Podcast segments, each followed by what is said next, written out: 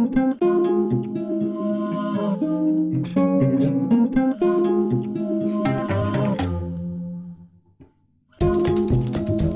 mai adásban informatika történetről lesz szó. Egyébként a legenda szerint egy szappan dobozból és egy dezodorgolyóból készült ennek az egérnek a prototípusa. Megnézzük a társadalmi vonatkozásokat is. És egyébként jó pár börtönviselt magyar kibernetikus van. Képes Gábor, te a mai vendégünket már egész korán beoltották a témával szüleim nemzedéke az mondjuk Vinetút olvasott, vagy Egri csillagokat, addig én a mikromagazinnak a, a különböző ö, leírásait olvasgattam. Neked azok voltak az ágy alatt elrejtve. Abszolút. Iratkozzatok fel, rövidesen kezdünk.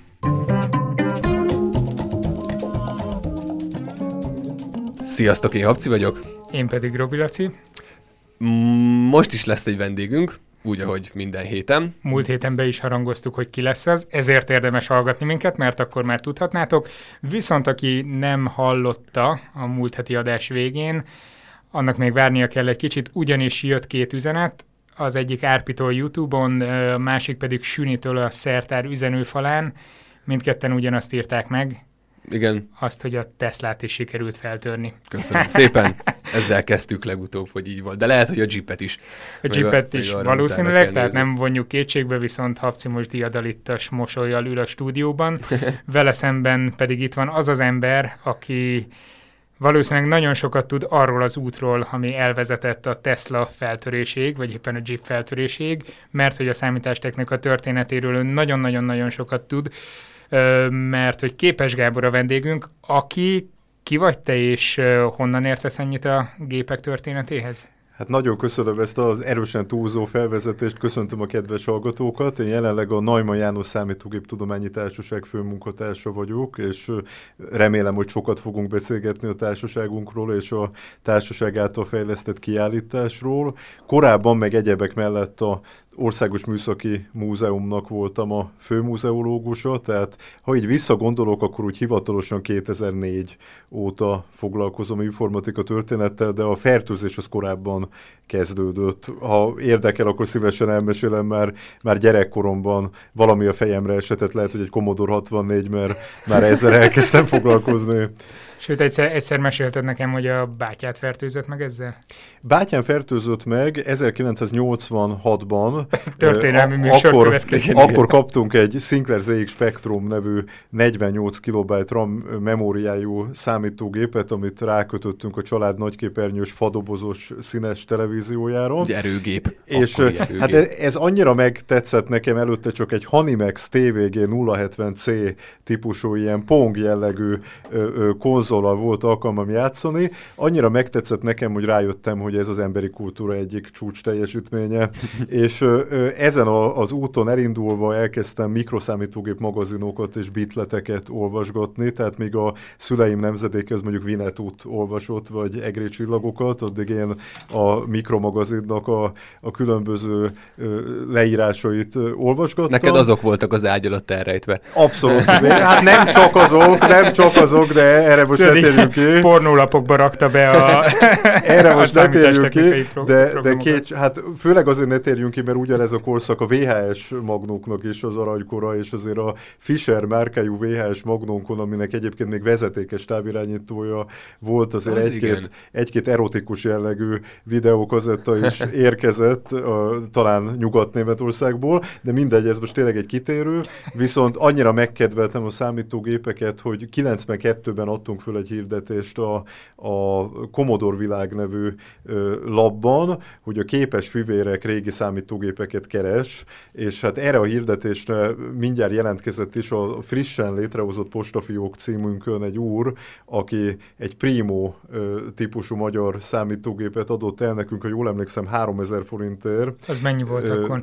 Halvány fogalmam nincs, de sokkal több, mint, sokkal több, mint manapság, és ezt postai úton megkaptuk, egész pontosan véletlenül rossz helyre kézbesítették ki, és halára vált arccal hozta el egy úr autóval, hogy ez egy számítógép, és, és teljesen el volt sápadva, hogy ő valami lexikont várt, és helyette kapta.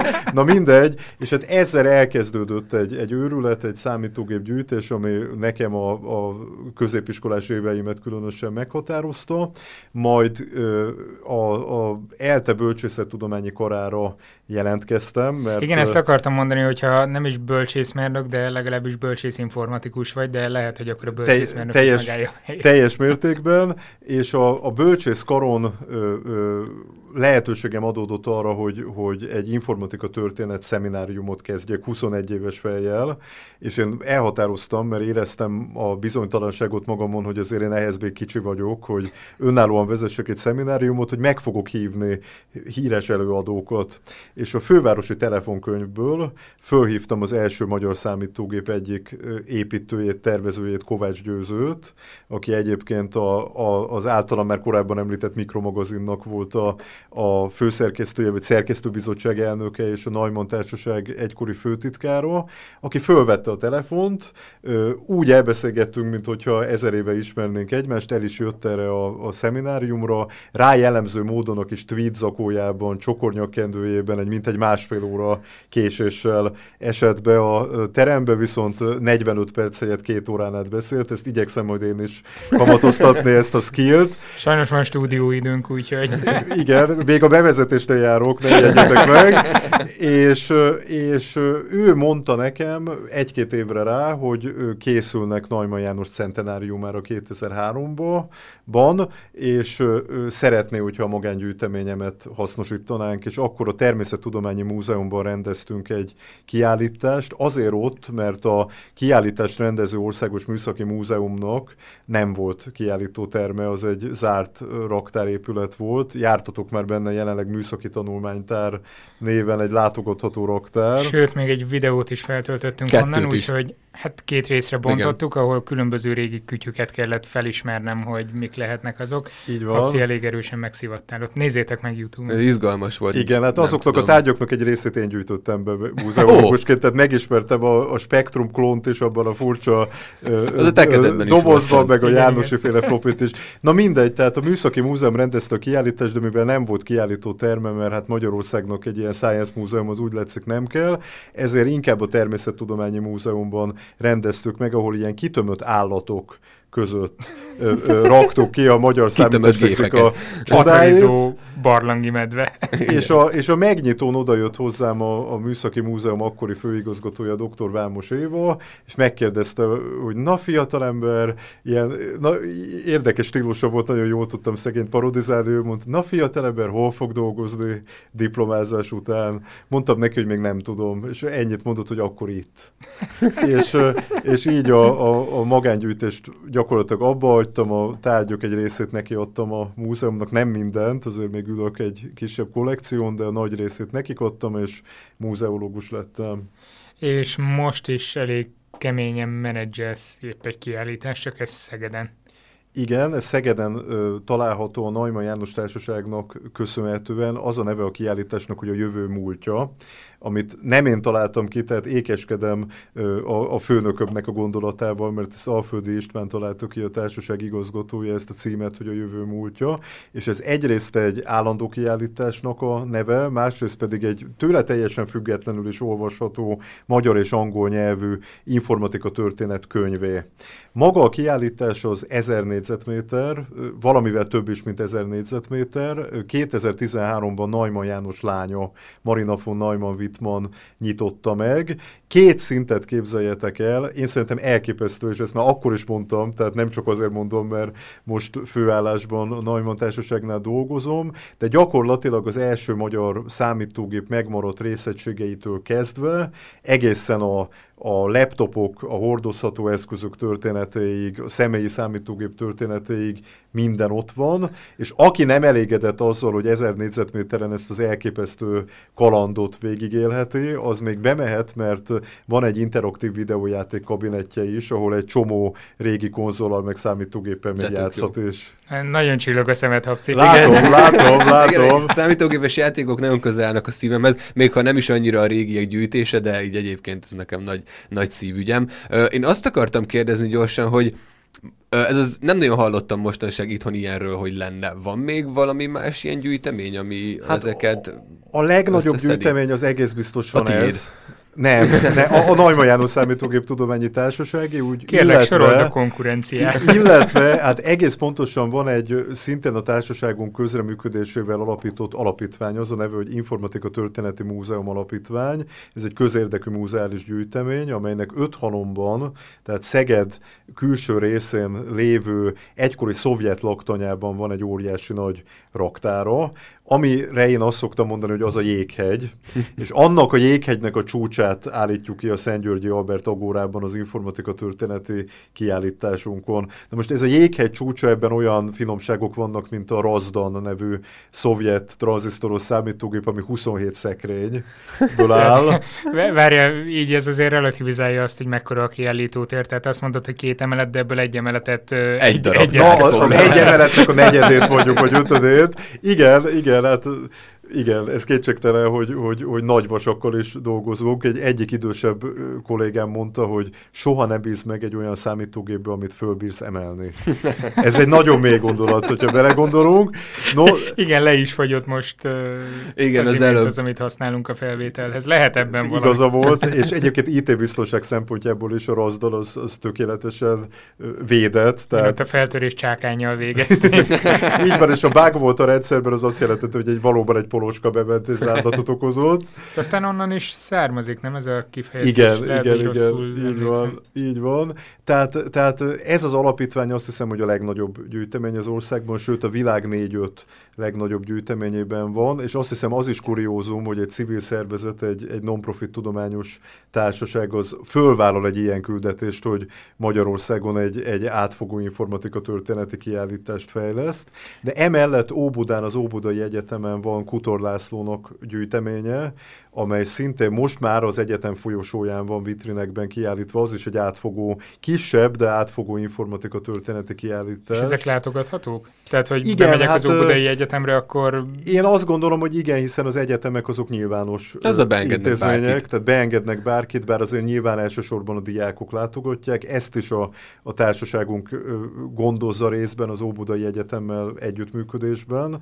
Nekünk van egyébként egy informatika történeti fórumunk is, tehát egy olyan szakosztályunk, amelyiknek a fő profilja az informatika történet kutatása, és a Kutor László tanár úr ennek volt a, az elnöke, és az ő magángyűjteménye alakult át egy ilyen látogatható kiállításra, de emellett szerencsére rengeteg magángyűjtő is van, nagyon érdekesen specializálódva. Hát az én kedvencem az a Pálfi Balázs, remélem, hogy hallgatja a műsort, de elküldöm neki a linket, hogy itt szembe is hizelegjek neki, na mindegy. Neki van egy flipper múzeuma uh-huh. Újlipótvárosban, ami igen, egy elég sokat szerepelt most a hírekben. Igen, igen, igen. Abszolút érdemes megnézni egy, egy interaktív kvázi egy, egy, egy, egy interaktív játékteremnek is mondanám, de mellette ő is egy közérdekű múzeális kiállítóhely, és abszolút múzeumi szabályoknak megfelelően. Igen, ezt most már a hatóságok is tudják. Én, én voltam a tanú, én, én ott üldögéltem egyébként a bíróságban, amikor őt ő, megvádolták azzal, hogy, hogy játéktervet üzemeltet, de aztán a bíró nem hívott be, mert végül nélkülem is úgy döntött, hogy ez valóban egy,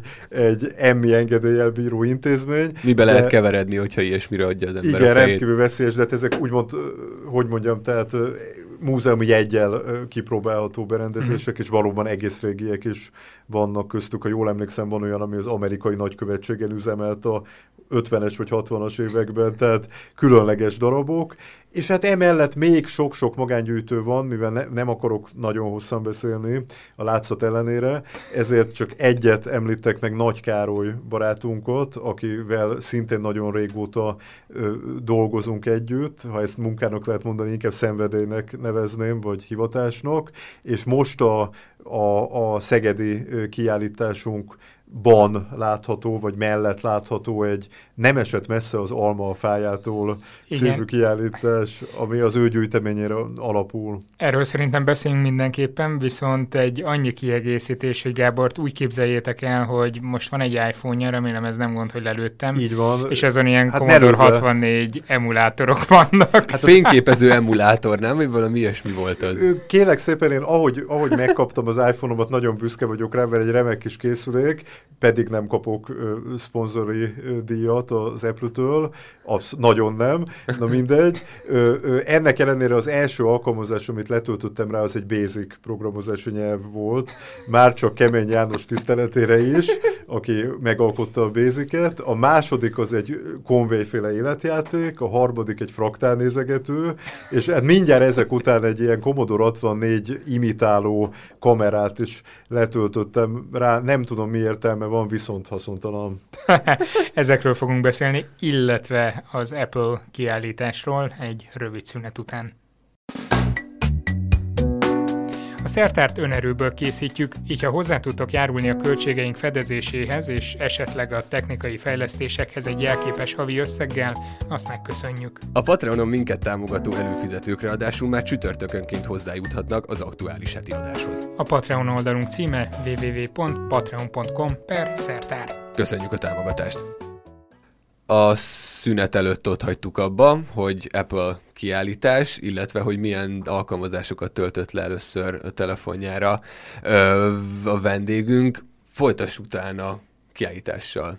Nem? Uh, ez van, van az még egyébként? Meg én azt olvastam, igen. hogy vége lett szeptember végén, vagy ez nem Szeptember az volt? végén Újpesten lett vége, ja, ahol, ahol a közösségi házban állítottuk ki Újpest központ mellett, és egyébként valami elképesztő látogatottsága volt, tehát három hét alatt több mint ezer diák nézte meg. Igaz, azon a helyszínen ez egy ingyenesen látogatható kiállítás volt, de tényleg egymásnak adták a kilincset a, a diákcsoportok. Azt azért mondjuk el, hogy nem, esik, nem esik messze az Almafájától című kiállítás, ez az Apple termékeknek a... Igen, ez az Apple 40 éve Aha. előtt tiszteleg. Fantasztikus szóvic volt. Igen, igen. mint a te mondtad volna. én mondtam volna. És a, a Neumann János Számítógép Tudományi Társaság informatika történeti kiállításában látható évvégéig, úgyhogy még lehet uh, sietni és megnézni. De ezt hogy kell elképzelni, így ki van állítva mondjuk egy iPhone egy S, vagy... Az pont nincs. Van, van egyáltalán ilyen Szerintem nincs, nincs, egyébként nem tudom.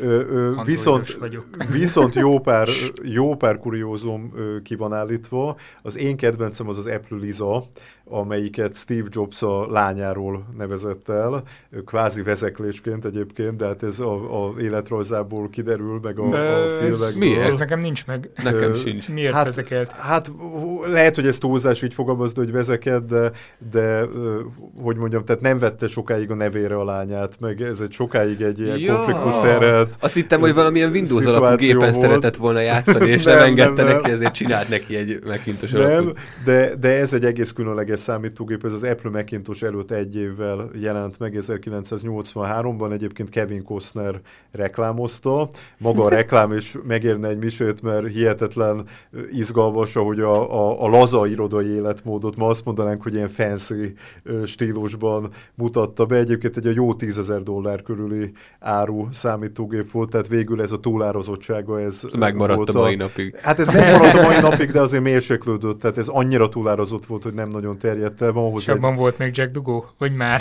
volt.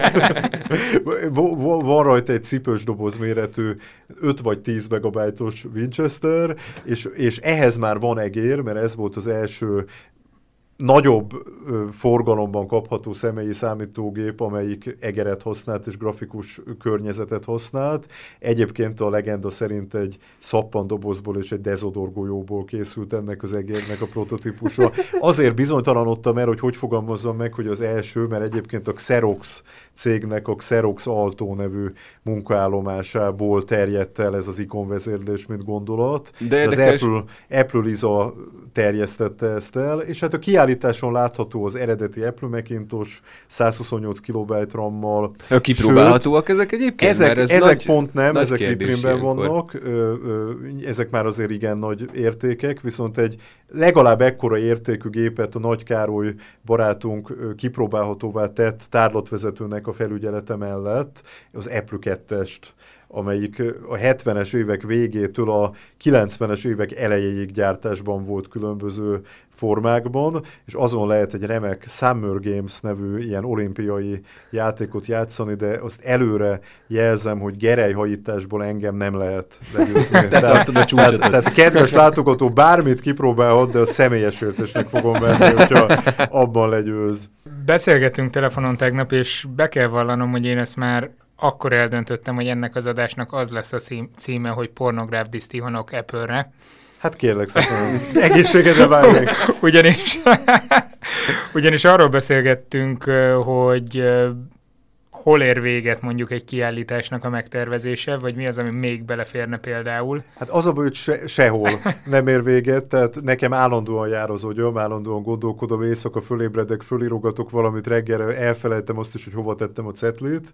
De tudod, miért mondtam a Tudom, miért mondtad, mert miután megnyitottuk a kiállítást, utána jutott eszembe, hogy egy zicsert kihagytunk, ugyanis Apple Macintosson íródott az első magyar versgenerátor, amit Pap Tibor írt, egy párizsi magyar költő, akit nem olyan régen köszöntöttünk a 80. születésnapján az Írószövetségben, hál' Istennek most is remek egészségnek örvend, és én szívesen beszélek róla minden fórumon, mert születésnapjára gondolom, születésnapjára gondolom, hogy olyan verset kapott, amit ebből csináltak.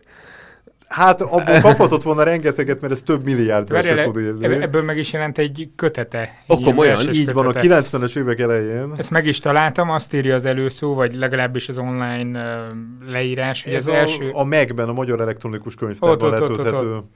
Az első magyar automatikus versgenerátor program, a Distihon Alpha, bármelyik Apple Macintosh számítógépen automatikusan magyar verseket, nevezetesen Distihonokat ír ki a számítógép képernyőjére.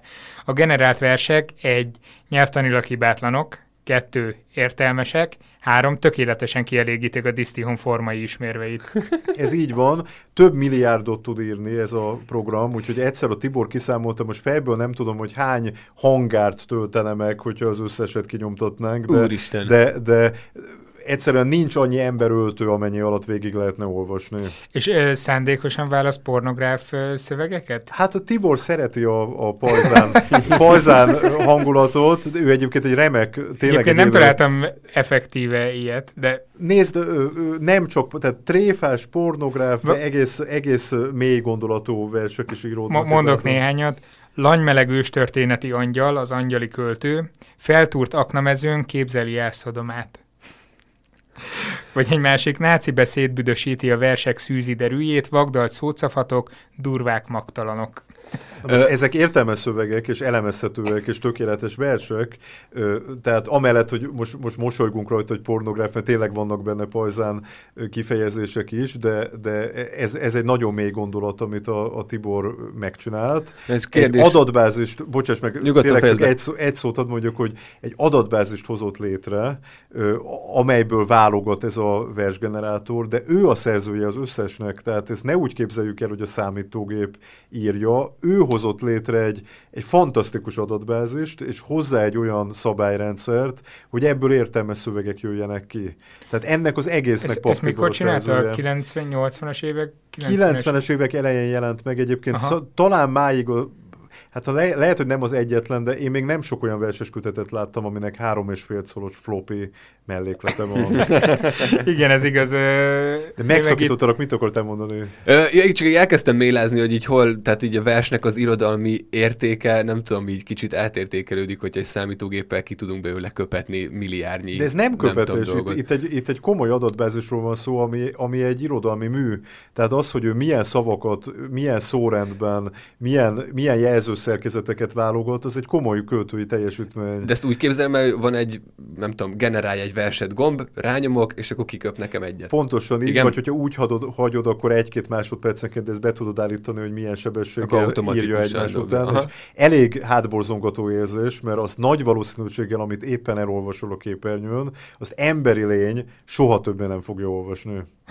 Ú, uh, Ja, mondjuk így belegondolva. És mi meg az, hogy 2016-ban itt elmélkedünk, ugye több adásban is arról, hogy a gépek vajon mit tudnak, mit nem tudnak, mesterséges intelligencia hol veszi át az embereknek a szerepét, akár a kultúrában is, és már a 90-es évek elején, 80-as évek végén ilyenek voltak. Egyébként bámulatos találtam olyan Distihon generátort, ami szintén magyar és generál neked bármilyen disztion, de lényegében ilyen értelmetlen szövegeket, hát ez a különbség, ez a különbség. Után. Tehát tényleg egyébként beleolvasol, nagyon jók. Meg Viszont késett a villamosom, amíg jöttem ide, úgyhogy... Összedobtál te is egyet. Összedobtam én is két disztiont. Na halljuk. Zsíros László Robert. Reflektálva az adás címére. Pornográf üzenettel kattintásra vadászunk. Éltet a like igazán, osszat hát szaporán. Gyönyörű, gyönyörű. Van egy másik. Hallgast, hogyha pedig már várod az új epizódunk. Patreon oldalon, ó, légytem a támogatónk. Elképesztő. Egy kicsit erőltetett volt a második talán. Tökéletes, Na, tökéletes. Nem tudom eldönteni, hogy, hogy hol ér véget a Liro, és hol kezdődik a direct marketing. Ez valahol a kettő határmesdjéjén egyensúlyozó. Nagyjából. www.patreon.com per szertár támogassatok minket egy jelképes havi összeggel. Daktilusban is lehet. Én azt akartam kérdezni, hogy a Például te honnan szerzed be ezeket a dolgokat? Mert láttam, nem tudtam nem észrevenni, nagy óra rajongó vagyok, hogy a kezeden is egy, hát nem is tudom, ezt számítógépnek nevezhetjük, szerintem Én azt szoktam mondani annak. némi iróniával, hogy okos óra. Igen, ez az első okos óra, talán első ja, számológépes, ez a számológépes óra. óra. Ez milyen menő volt, amikor én általános iskolás voltam? Hát akkor le kell, hogy lombozzalak benneteket, mert a Casio nevű gyártómű ezt máig gyártja, úgyhogy én ezt tavaly vagy tavaly előtt a születésnapomra kaptam újonnan. Tehát ez nem oh. volt egy gyűjtői bravúr ezt beszerezni, de hát hogyha azt nézzük, hogy, hogy mondjuk az alapítvány számára hogy gyűjtünk, ott egyrészt rengeteg felajánlás érkezik, tehát egy idő után már egy picit önjáró is, mert a minket ismerő látogatók, illetve a minket ismerő intézmények Tudják, hogy jó helyen lesz ajánlanak ott a föl. Másrészt máig elképesztő értékek vannak iskolákban, oktatási intézményeknél, akár selejtraktárokban, bármilyen, gépek. Bármilyen humorosan hangzik, lomtalanításokból is értékeket lehet találni, mert nagyon gyakran előfordul, hogy egy mérnök vagy egy műszakilag ö, ö, ö, művelt személy meghal, és fogalma nincs az örökösnek, hogy a hagyaték az milyen értéket képvisel. Egyébként pont most vagyunk ott, amikor a, a retro számítógépeknek, vagy régi számítógépeknek a, az értéke az, az valamilyen szédületes mértékben nő meg.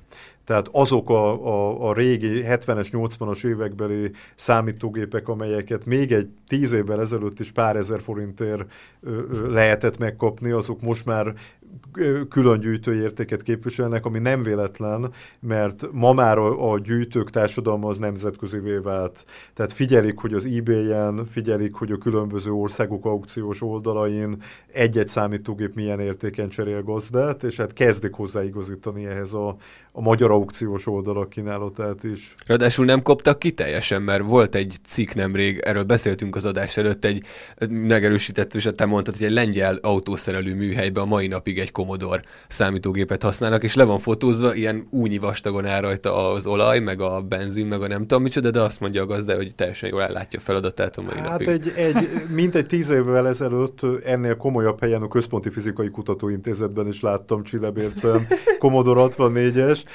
Én erre azt szoktam mondani, de... de... Kiderül, mivel találták meg a Higgs bozon. és lehet, hogy, hogy illúziórombolóan unalmas lesz, amit mondok, de én azt szoktam mondani, hogyha valami a funkciójának megfelel, akkor azt nem kell kiváltani. Tehát, hogyha az a derék Commodore 64 abban az autószerelő műhelyben azt az egy kis műszer feladatot, amit el kell látni, az jól megoldja, akkor azért, hogy csillogóbb, szebb, kisebb, elegánsabb, formatervezetebb legyen, azért, azért a világért sem Úgyhogy, de egyébként nagyon érdekes, hogy az ezzel kapcsolatos nézeteinket hogyan befolyásolják az előítéletek. Erről egy rendkívül rövid példázatot hadd mondjak el a, a golyós számológép, vagy számolóeszköz az Abacus uh-huh. kapcsán. Tárlatvezetéseken mindig el szoktam mondani, hogy a, a golyós számolóeszközt több országban máig használják. Az egyik történetem az a szorobáról szól, a japán szorobáról, amit mind a japán oktatásban használnak, mind van egy híres eset a, talán a 40-es évekből, amikor összemérték egy, egy japán szorobán használónak a tudását egy akkori korszerű amerikai elektromechanikus számológépével, és a szorobán használó nyert. És amikor ezt elmondom, akkor csettintenek, hú, a japán kultúra, ez elképesztő, fantasztikus. Holott? Holott utána elmesélem, hogy a Szovjetunióban, a gumáruházban nagyon sokszor le volt takarva az elektronikus pénztárgép, és a Csotin, tehát a, a golyó számoló eszközön számolt a pénztáros kis alul. akkor ugyanezt a történetet már leszólják, hogy jaj, hát milyen elmaradott volt ez az ország. Tehát ebből látszik, hogy pontosan ugyanazt a történetet a saját előítéleteink hogyan befolyásolnak. Én mind a két esetben azt mondom, hogy ha a funkciójának jól megfelel, akkor használják bátran. Egy rövid szünet után mindjárt innen folytatjuk. Na mehetünk a hírkvíz első felébe? Bele? Bele. Bele, menjünk bele. Hát remélem nem olyanok lesznek, amit uh, én is hoztam, meg Igen, te is hoztál. remélem szintén. Történelmi eseményeket nem ismétlünk meg. Uh, kezdjem én? Kezdte? Jó hírem van, hashtag magyar siker. A Hackaday Prize 2016 nemzetközi versenyen Molnár Áron és mentora Medvegy Tibor negyedik helyezést ért el egy új elven működő dőlésérzékelő szenzorral.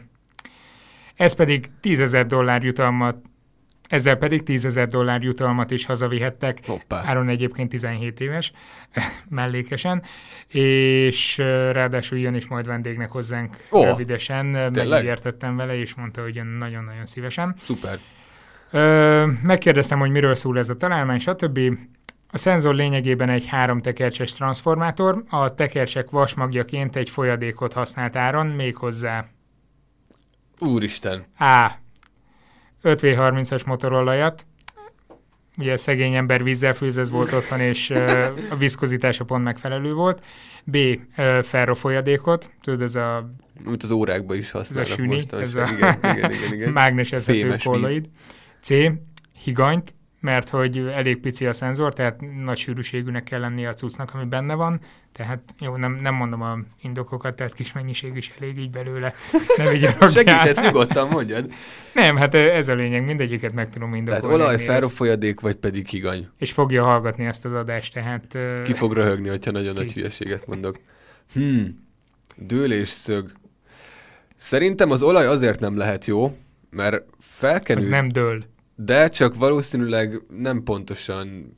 Ö, tehát feltételezem, van ez a folyadék, ez nem egy teljesen zárt dolog, tehát ez a folyadék elmozdulásából számít valamit ki ez a dolog, nem? Hát el kell mozdulnia, és ehhez kell egy megfelelő viszkozítású anyag, ami olyan Igen, de az olaj szerintem... tud elmozdulni, és uh, erre a motorolaj ez pont jó. Túl sűrű, meg nagyon kenődik szerintem ez, nem?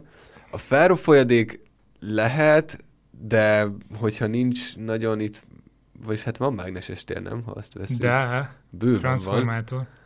Jó, ez lehet. A higany az ilyen környezetben nem tudom feltétlenül, hogy viselkedne. A ferrofolyadék... Nincs meg a lüktető higany szív nevű kísérlet? Nincs. Majd nézz Segít, utána. Házi feladat nézzetek utána? Nem, nem. hát akkor kösz, hogy, kösz, hogy mondod. A B. Ferrofolyadék. Jó, örüljél. Igen, ez az. Tehát akkor van Beszéltem egy amúgy vele. Persze, Még persze, persze. Egyébként nagyon vicces volt, mert szombaton együtt dolgoztunk egy eh, rendezvényen, Fehérváron. Eh, volt ott egy okos jövő napja nevű rendezvény, amihez eh, én raktam össze az állomásokat, és volt egy ilyen robotika állomás, és őt hívtam, hogy ez biztos nagyon élvezné, és akkor még nem mondott semmit, és ma vagy vasárnap délután írja, hogy ja igen, egyébként tök jó, mert van tízezer dollárom, vagy valami ilyesmi. és nem ezt miért nem mondtad akkor? Hát mert vasárnap hajnalban derült ki, tehát De király. nagyon-nagyon friss. Mert most neki. egyébként hétfő van azok kedvéért, akik hallgatják az adást. Na jó, most jön az én kérdésem, jó? Szintén magyar vonatkozás, ha már, ha már egy ilyen Helyes. volt, úgy látszik, Nekem hogy a összejátszottunk. is magyar vonatkozás lesz. Egy 2013-as kutatásból, amit egyébként Barabási Albert László vezetett, kiderült, hogy meg lehet jósolni a már meglévő hivatkozások alapján egy új tudományos cikk jövőbeni idézettségét. Nem Aha. tudom, erről hallottál-e. Volt-e valami ilyesmi? Viszont egy most megjelent új kutatásukban, amit a kutatócsoportjával végeztek, Kiderült, ezt hogy mégsem. Továbbfejlesztették, és egy új modellt vezettek be, amelynek alapja a Q-faktor. Q-faktor. Mint kiderült, a véletlen sokkal nagyobb szerepet játszik egy kutató sikerességében, mint hogy azt eddig hitték, és ezt kiküszöbölendő, azt nézték, hogy felfedeznek valami olyan kvantifikálható ö, ö, mintázatot, vagy valamit, ami alapján a sikeres tudományos karriert nem tudom, jósolni tudják a jövőben. Uh-huh. Ez egyébként elég sok munkát végeztek, mert nagyjából 3000 fizikus és egyéb más területen dolgozó kutatók publikációját nézték át. Öm, na de, a kérdés, aztán még elmondom, hogy mi ez a Q-faktor, és miből számítják ki. Az A, ez az különböző skilleitől függ, vagy az adott kutató skilljeitől függ, mint egy kutatásban a kreativitás, akár az ötlet, hogy megtervezzük a, a kutatásnak a folyamatát, a csapatépítő és szervezőkészség, előadói képességek vagy hasonlók. B. A hivatkozásoktól függ, tehát minél több kereszthivatkozás van egy cikkbe, illetve minél több amúgy is magas hivatkozású cikk van benne, annál jobb lesz az, az érték.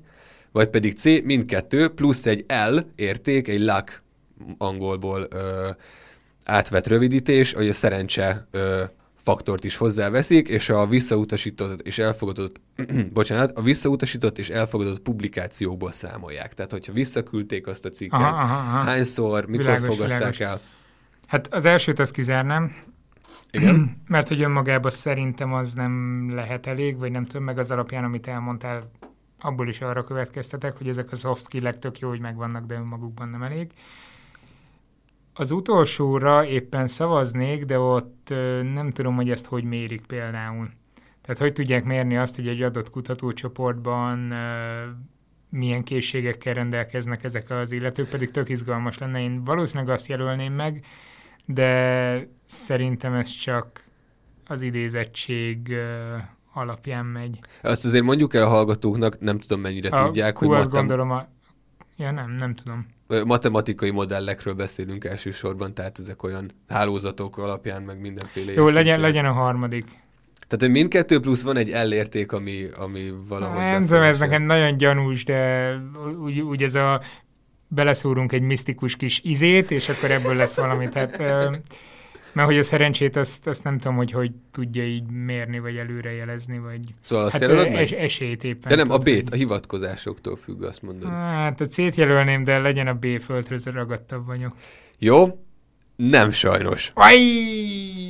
Nem sajnos. Képzeld el, hogy az A, amit nagyon hamar kizártál. Egyébként érdekes, mert e- nem túl sokat írt erről a cikk, hogy pontosan ezt hogy mérték, hogy a kreativitás szervezőkészséget, meg ilyesmi, de állítólag a Q-faktor az erre ö, koncentrál, hogy ezt tudják valahogy mérni. Viszont nagyon aktívak YouTube-on a kommentelők, sokkal aktívabbak, mint bármelyik más fórumon. Megértem már oda elkezdeni feltölteni az adásokat, úgyhogy biztos vagyok benne, hogy ezt valaki megírja. A Q-faktor egyébként van egy pici hátránya, hogy csak akkor tudják kiszámolni, hogyha legalább 20 cikk és 10 évre visszamenő idézettségi Aha. mutatód van, tehát ezt ilyen friss pályakezdő kutatóknál kicsit nehézkes lenne, főleg olyanoknál, Aha. akik már benne vannak Tehát a, a már befutott pályába. kutatókról meg tudjuk mondani, hogy vajon befutnak-e. Nagyjából egyébként igen. De viszont, hogyha megvan, akkor 80%-os pontossággal meg tudták mondani, hogy milyen idézettséget fog kapni a következő cikk. Remek. Szóval lehet, hogy hasznos Remek. lesz a jövőben. Hát figyelj, mondjuk, ha valaki nagyon felkapott egy adott területen, valószínűleg, ha ír valamit, akkor arra sokan fognak hivatkozni. Uh, igen, bár azt is mondták, hogy érdekes módon azt gondolnád, hogy egy kutató idősödik, egyre jobb cikkeket fog írni, tehát egyre magasabb lesz az idézettsége, mondjuk úgy fejlődik, de nem. Tehát ezt teljesen randomszerűnek találták Aha. ezt is, hogy nem feltétlen függ össze azzal, hogy mennyit, mennyi időt töltöttél a pályán eddig. Hm. Kíváncsi vagyok, hogy Barabási Albert Lászlónak és csapatának mekkora idézettsége lesz ezután a publikáció. hogy mikor jön vendégnek a podcastbe. Így van, majd arra is kíváncsian várjuk a választ. Na jó, folytassuk a témánkat, aztán jön a visszavágó utána. Van egy jó hírünk azoknak, akik előfizettek Patreonon támogató jelleggel a szertára, ugyanis nekik ez nagyon aktuális lesz az, amit most fog mondani Gábor. A többiek csak szombattól hallják ezt az adást, tehát ők két nap késésben vannak, mert hogy mi az, ami ma van éppen egy konferenciára készülünk, illetve hát ma éppen ott ülök jelenleg is ezen a konferencián. Ugyanis Szegeden a Szent Györgyi Albert Agórában, tehát a, a kiállításunknak helyet adó épületben éppen egy konferenciát, egy mini konferenciát tartunk.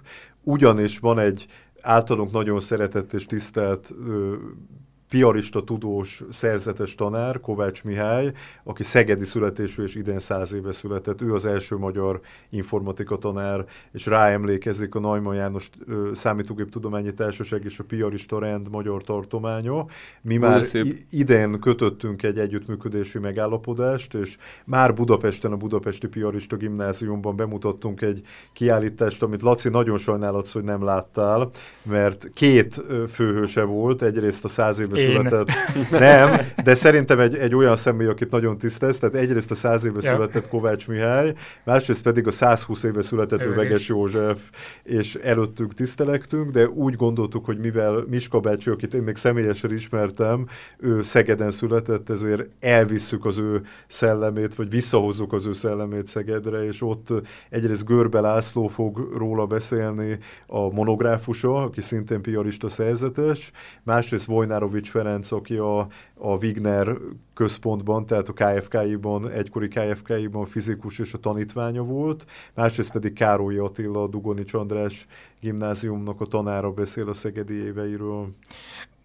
Nekem most az jutott eszembe hirtelen, te mondtad, hogy őt személyesen ismertetted, gondolom van róla egy benyomásod, milyen ember hát volt. Hát egy elképesztő ember volt, nagyon-nagyon szerettem. Viszont azon gondolkodtam, hogy amikor a műszaki tanulmánytárban jártunk először, ott is elmondták nekünk, hogy voltak idők, amikor Magyarországon szinte tiltott uh, tudomány volt az informatika, valami ilyesmi. Hát majd, majd ezt mindjárt árnyalod, de akkor ez, ez hogy létezett egymás mellett ez a kettőség, hogy valaki már akkor ezzel foglalkozott? Ráadásul egy egyházi gimnáziumban. Igen, hát ez még, egy plusz buké, ez még egy plusz buké. Hát nézd, a, a korai sztálinizmusban valóban előfordult, hogy polgári áltudománynak nevezték a kibernetiket, és egyébként jó pár börtön viselt magyar kibernetikusban, Tarján Rezsőtől Kozma Lászlóig, akik különböző koncepciós perekben, tehát nem feltétlenül a kibernetika kapcsán, hanem egyéb perekben, de éppen börtönben voltak a Rákosi korszakban, de utána ez 56 után, tehát a, a Kádár rendszerben azért megváltozott,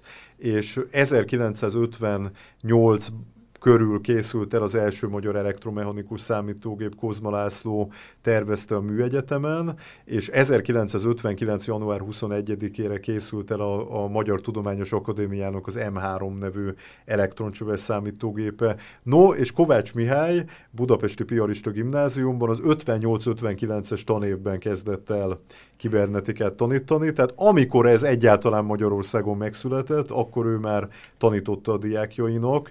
Annak a biztos tudatában, hogy a legtöbb diákja miután leérettségizik, vagy évekig mondjuk segédmunkásként fog dolgozni, mert egy egyházi iskolából nem veszik fel olyan könnyen az egyetemre, uh-huh. és utána, mint munkás fiatal már ö, ö, esetleg bekerül az egyetemre, vagy emigrál. És nagyon sok olyan tanítványa volt, aki emigrált, és ö, ebből a, a, a hátrányból kovácsolt erőnt, kovácsolt, minden, ezt mindig el kell sütnöm, borzasztó Ragadós ez a szó. Az a szörnyű, hogy egy korábbi rádióműsorban is, és, és elsütöttem, és, és hogyha valaki, ezt, valaki ezt, ezt összeveti majd, akkor, akkor szinte szó szerint, na mindegy, nem érdekes, de, de hát remélem, hogy, hogy a metszeten túl is azért vannak, akik hallgatják ezt az adást, és újdonság számukra.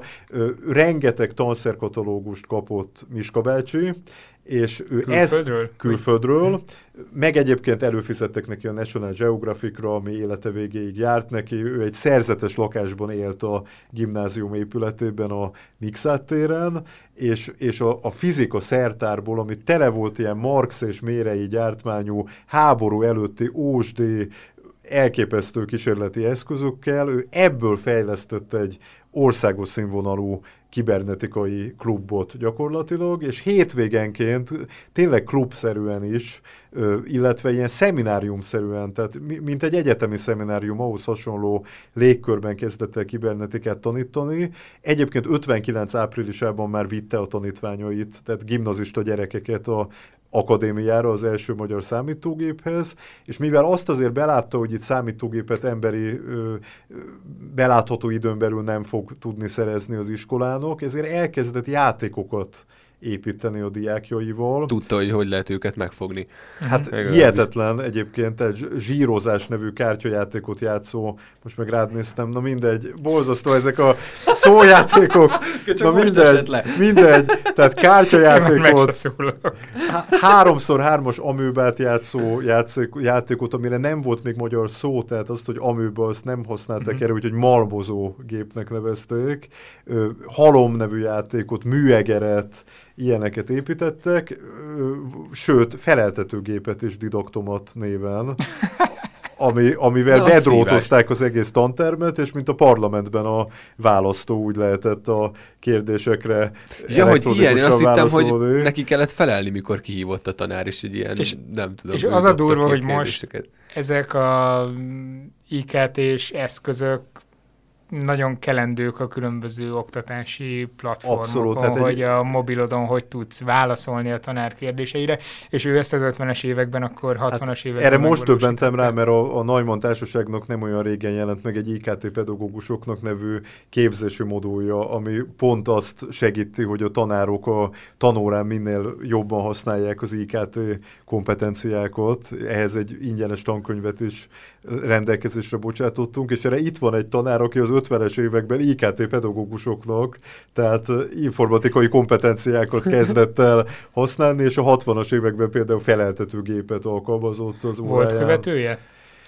Volt követője... Itthon Magyarországon, vagy abban a, abban a korban valahol elindult valami, ami aztán csirájában el lett folytva, vagy, vagy Nem lett elfolytva csirájában, sőt, inkább, inkább talán uh, izgatta is ez az akkori szaksajtót. Azt azért nem nagyon merték leírni az akkori újságok, hogy egy egyházi iskoláról van szó, tehát Piarista gimnázium helyett Mixáttéri gimnáziumot írtak a publikációkban, de, de annyira izgatta ez őket, hogy utána alakult egy központi kibernetikai klub, a József Attila gimnázium, gimnáziumban a MTA KKC munkatársaival, többek között a Szent Iványi Tibor volt ennek az apostola, ő már a 60-as évek elejétől. A programozott oktatással is elkezdtek Magyarországon foglalkozni a didaktomat hatására, sőt a Miska bácsi 1966-ban megkeresett egy budai járási háziipari szövetkezet nevű kiszövetkezetet, akik a Mikromat nevű kibernetikai építőkészletet, tehát egy ilyen kitet, egy ilyen kibernetikai játékot, ami négy elfogóból állt, és a számítógép alapvetéseit lehetett vele megtanulni, ezt le is gyártották egy két-három ezer példányban 400 forintért volt kapható, és nagyon sok gyerek ezt megvette játékboltokban, és bizony elkezdett vele foglalkozni. Ezt egy Vojnárovics Ferenc nevű úr tervezte diákként, a prototípust úgy nevezte el, hogy tücsök, a ciripelő jelfogókról, relékről, és a, a, a mától fogva, tehát az adásba kerülés napjától fogva ez a, a Szegedi Informatika Történeti Kiállítás része, ez a tücsök nevű prototípus. Én azt ütöttem meg a fülemet most, hogy kibernetikát mondasz mindig. Ez miért? Miért nem informatika? Hát vagy mert így hívták valami... akkoriban, de itt azért van egy hierarchikus viszony is a, a, a, a elnevezések között, de ezt ugye Norbert Wiener találta ki eredetileg ezt a kibernetikát, amelyik részben az élő szervezetekben, részben pedig a gépekben ö, ö, lezajló folyamatoknak a modellezésével foglalkozik. Uh-huh. Ezt úgy is szokták fordítani, hogy vezérlés technika, vagy irányítás technika, ö, ö, szabályozás technika, vagy nekem a kedvencem az német Pálnak a kifejezése erre számítás irányítás gépekkel. Ez nagyon jól lefedi, hogy ebben a kibernetikában nem csak a számítógépek vannak benne, hanem például az ipari vezérlések, vagy hogy megint hazabeszéljek, a állatmodellek, a műállatok, amelyekből a leghíresebb a Szegeden készült a Katica Bogár, dr. Muszka ja, Dániel. Így, így láttuk azt is. De láttuk, Igen, láttuk a tanulmánytárban, de az egy A tanulmánytárban egy, egy 2000-es évek elején készített másolata látható. Igaz, bocsánat. Az informatika történeti kiállításban Szegeden meg ott van az eredeti példány is, de azért ott van egy másolat is, amit a tárlatvezetőben is. De ott is ledöbbentünk, mert mert valamilyen egészen modern játékra gondoltunk, és kiderült, hogy ez is a... 1956-os évjáról. Igen, lehet simogatni, nem talán is Valami olyasmi, hogy neki megy valaminek rá... elfordul. Igen. Hát ez a Pavlovi feltételes reflexeket modellezi, tehát lát, hogyha rávilágítasz egy zseblámpával, akkor elindul a fény felé. Ha lenyomod valamelyik pöttyét, akkor az fájdalomként érzékeli, akkor, akkor bedurcizik, tehát abba hagy mindent, és elkezd sipítani, akkor meg kell simogatni a hátát, akkor hajlandó Igen. újra közlekedni, és egyébként tanítható, tehát hogyha miközben követteted vele a zseblámpa fényét, közben sipolsz neki egy síppal, akkor egy idő után megjegyzi, hogy a sípszó az egy jó dolog, és ha leoltod a lámpát, akkor a sípszót is követi. De Nincs jó. nap alatt. Nincs. És egyébként ma már bemész bármelyik elektronikai boltban, és veszel egy robotporszívót, és valahol ezek rokon találmányok. Pont most gondolkodom egyen. Én is, nekem is eszembe jutott a napom. Csak félek, hogy a kutyám Pavlov Kös, kös a kutyára egy ilyen kefét, és hogy járkál, így húzza maga után, ez kb. jó Ez a biorobot. biorobot, ja, ja. Egyébként két héttel ezelőtti adásunkban, mikor volt itt Miklósi Ádám? Annyi, szerintem igen. Pont, pont ezt mondta, hogy a kutya az első biorobot. Tehát itt is valahol egy ilyen kibernetikai előtörténet sejlik fel. Nekem van otthon műsvábogaram, de az, az a klasszikus értelemben nem robot, mert egy rendkívül buta jószág gyakorlatilag egy fogkefe fejnek és egy, egy mobiltelefon rezgőmotorjának a, a frigyeként jött létre egy ilyen szürreális kísérlet eredményeként, ez a Hexbug nevű uh-huh. gyártó gyártja, bekapcsolom és össze-vissza járkál, de teljesen azt az érzetet kelti, mintha valami élő szervezet lenne, pedig nagyon távol áll tőle. Hát a fogkefe helyett pedig filctollak lennének a lábai. Akkor roboskicnek nevezzük. nevezni. Köszönjük szépen, hogy itt voltál velünk, Gábor. Köszönjük Nagyon szépen. szívesen egy élmény volt. Egy nóra vezet Habci a hírkvízben, de hát jöjjön a visszavágó. Ismét magyar vonatkozás következik. A tiéd is magyar vonatkozású? Ö, nem, ez nem. Jó, hashtag magyar nem. siker. Egy magyar designer, Farkas Robert, megvan? Nincs. Az Indiegogo indít egy kampányt egy ismeretterjesztő mesekönyv trilógiához, Clever Fox's Tale címmel, az okos róka rókák, meséje, rókák meséje. Ezekben a gazdagon illusztrált könyvekben egy még felnőtteknek is nehéz témát dolgozna fel kisgyerekeknek. Mi lenne az? Húha! A biológiai, etikai kérdésekről fognak beszélni, tehát ilyenek különböző fejezetek, hogy meddig alakíthatja az ember, illetve nyilván a róka a környezetét, uh-huh. mennyire nyúlhat bele az élőlények genetikai információiba, milyen tulajdonságait választhatja meg a jövő rókakölykeinek, tehát ilyen típusú, nyilván erről van szó, vagy B, simán csak modern fizikáról fog szólni, tehát ilyen ősrobbanás, magfúzió, fekete lyukak, kvantumfizika, fénysebesség, vagy C. a vallás és a tudományok viszonyát boncolgatja. Tehát, hogy az erdő lakók különböző nézeteket vallanak, és hogy hogy állnak a racionalitáshoz. Világos. Na lássuk.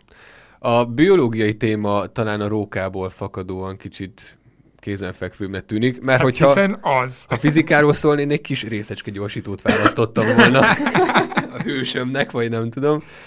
Ö, ez az utolsó, meg talán ez esik a legtávolabb. Vallás és ideológiai problémák. Elkészült már? Ja, nem készült még. Nem, el, most hogy... gyűjti, uh, húha, a Szereted? 6900 dollárt uh, szeretne összeszedni. Aha. Ugye három könyvről van szó, ez közel 2 millió forint. Igen, egy, egy tri, trilógiáról lenne szó. Ja, igen, ezt uh, ebből, ebből a pénzből ott levezeti az oldalon, hogy ebből mi minden valósulna meg. Jó, hát Nekem nagyon tudom. tetszik egyébként a grafika, amit eddig láttam, meg a videó, amit mellékelt hozzá. Majd lehet, hogy, lehet, hogy befizetek egy eh, könyvre. Nincs sok támpontom, de jó, legyen, legyen a biosz, bioszos dolog, mert az amúgy is divatos mostanság ilyen bioetikai kérdésekkel foglalkozni, mert róka talán ezt jól tudja találni, bár kérdés, hogy ezt a gyerek miért akarna erről olvasni. Hát miért, miért akarna a gyerek mondjuk modern fizikáról olvasni? Ez is tehát? mondjuk igaz. Vagy vallásról és... Na, jelöljük meg az át. Jó. Uh, az a jó, hogy akkor így még van esélyem legalább egyenlíteni, no. mert hogy nem modern fizikáról uh, fog jó, szólni ez, ez az egész.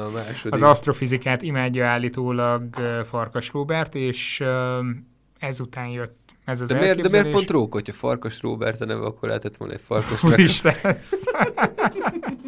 Megfertőzött a vendégünk, Igen. úgy látom. Jaj, uh, egyébként van szakértője is a könyvnek, Rafai Péter, aki asztrofizikus, uh-huh. úgyhogy együtt dolgozzák ki a történetek koncepcióját. Nagyon kíváncsi vagyok, hogy hogy próbálják majd meg megközelíteni ezeket a témákat. Jó, érdekes ötletek hangzik, kíváncsi vagyok, mi lesz belőle. Na de addig is még kiderül, jön az én második kérdésem. Um, az elektron mikroszpók pók. Belesültem. Igen, egyszer, egyszer volt egy ilyen képed, amit csináltál. Elektron mikroszpók. Na szóval, te is láttál már gondolom ilyen képet. Mi az első, ami eszedbe jut, vagy hogyha ránézel, mi az, ami szembe ötlik? Hogy fekete-fehér. Igen. Így van. Amióta megcsinálták az elektromikroszkópot, az így is van. De vannak ilyen hamis színezési. Vagy Viszont 15 év munka után most sikerült először színes elektromikroszkópos felvételt készíteni. De azt, hogy hát abban a tartományban a fényhullám hossza az nem... Elmondhatom, hogy kérdés... Ja, persze, persze, persze. Jó. Köszi. Ezt úgy értékel egyébként, hogy az úgynevezett lantanoid elemek közül háromfélét használtak, ezek a lantántól a lutéciumig tartozó fémek a peri- periódusos rendszerben. Igen. igen, egyébként a te kedvenced a neodímium is közte van, tudod, a mágnes. Szóval ebből kiválasztottak hármat, megnéztem az eredeti cikket is, de nem találtam nyomát, hogy pontosan melyiket használták, teljesen mindegy. Lényeg, hogy ezt egy tárgylemezre rétegzik, nagyon vékonyan, és amikor az elektronok ezekből a fémekből kiütik a, az elektronokat, akkor ez valamilyen színű ö, fényt bocsát ki, amit ez érzékel. És a kérdés, milyen színek ezek, és milyen környezetben használták először, tehát mi volt az a kísérleti helyzet, ahol, amiről kép készült ilyen. Az A piros, zöld, sárga színű és a sejten átközlekedő fehérjéket nézték, a B kék, lila, zöld, és egy sejtmagot, azon is belül a DNS-eket vizsgálták, vagy pedig zöldes, sárgás árnyalatok ö, és a sejt felszínét nézték. Ö, tehát mi, mi volt még egyszer? Tehát, hogy milyen színű, milyen szint alkottak meg lényegében. Ez egy piros... Csak a, csak a vizsgált dolgokat mond. A sejten át közlekedő fehérje, tehát a sejtmembránon át közlekedő fehérjék, sejtmag, vagy pedig a sejtfelszín magát. A szín az nem is érdekel?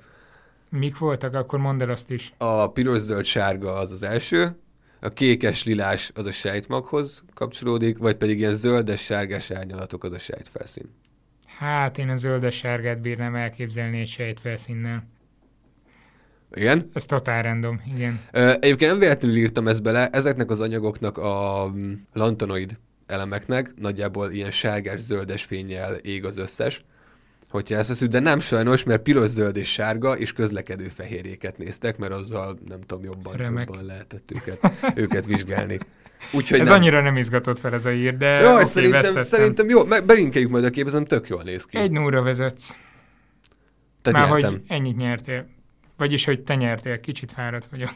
Igen, ez az. Köszönöm a Jó van, szóljanak a fanfárok kapcinak. de amíg megszólalnak ezek, addig iratkozzatok fel a podcast adásainkra, vagy pedig kövessetek minket YouTube-on, hiszen most már oda is feltöltjük őket. Illetve Facebookon és az Instagram oldalunkon is. Ha pedig szeretnétek hozzájárulni a technikai költségeinkhez, illetve az adás készítésének költségeihez, akkor fizessetek elő a Patreonon. Ugyanazt kapják a nem előfizetők is természetesen, viszont a Patreon támogatóink már hamarabb hozzájuthatnak a műsorokhoz www.patreon.com per szertár. Köszönjük! Találkozunk jövő héten. Sziasztok! Hello!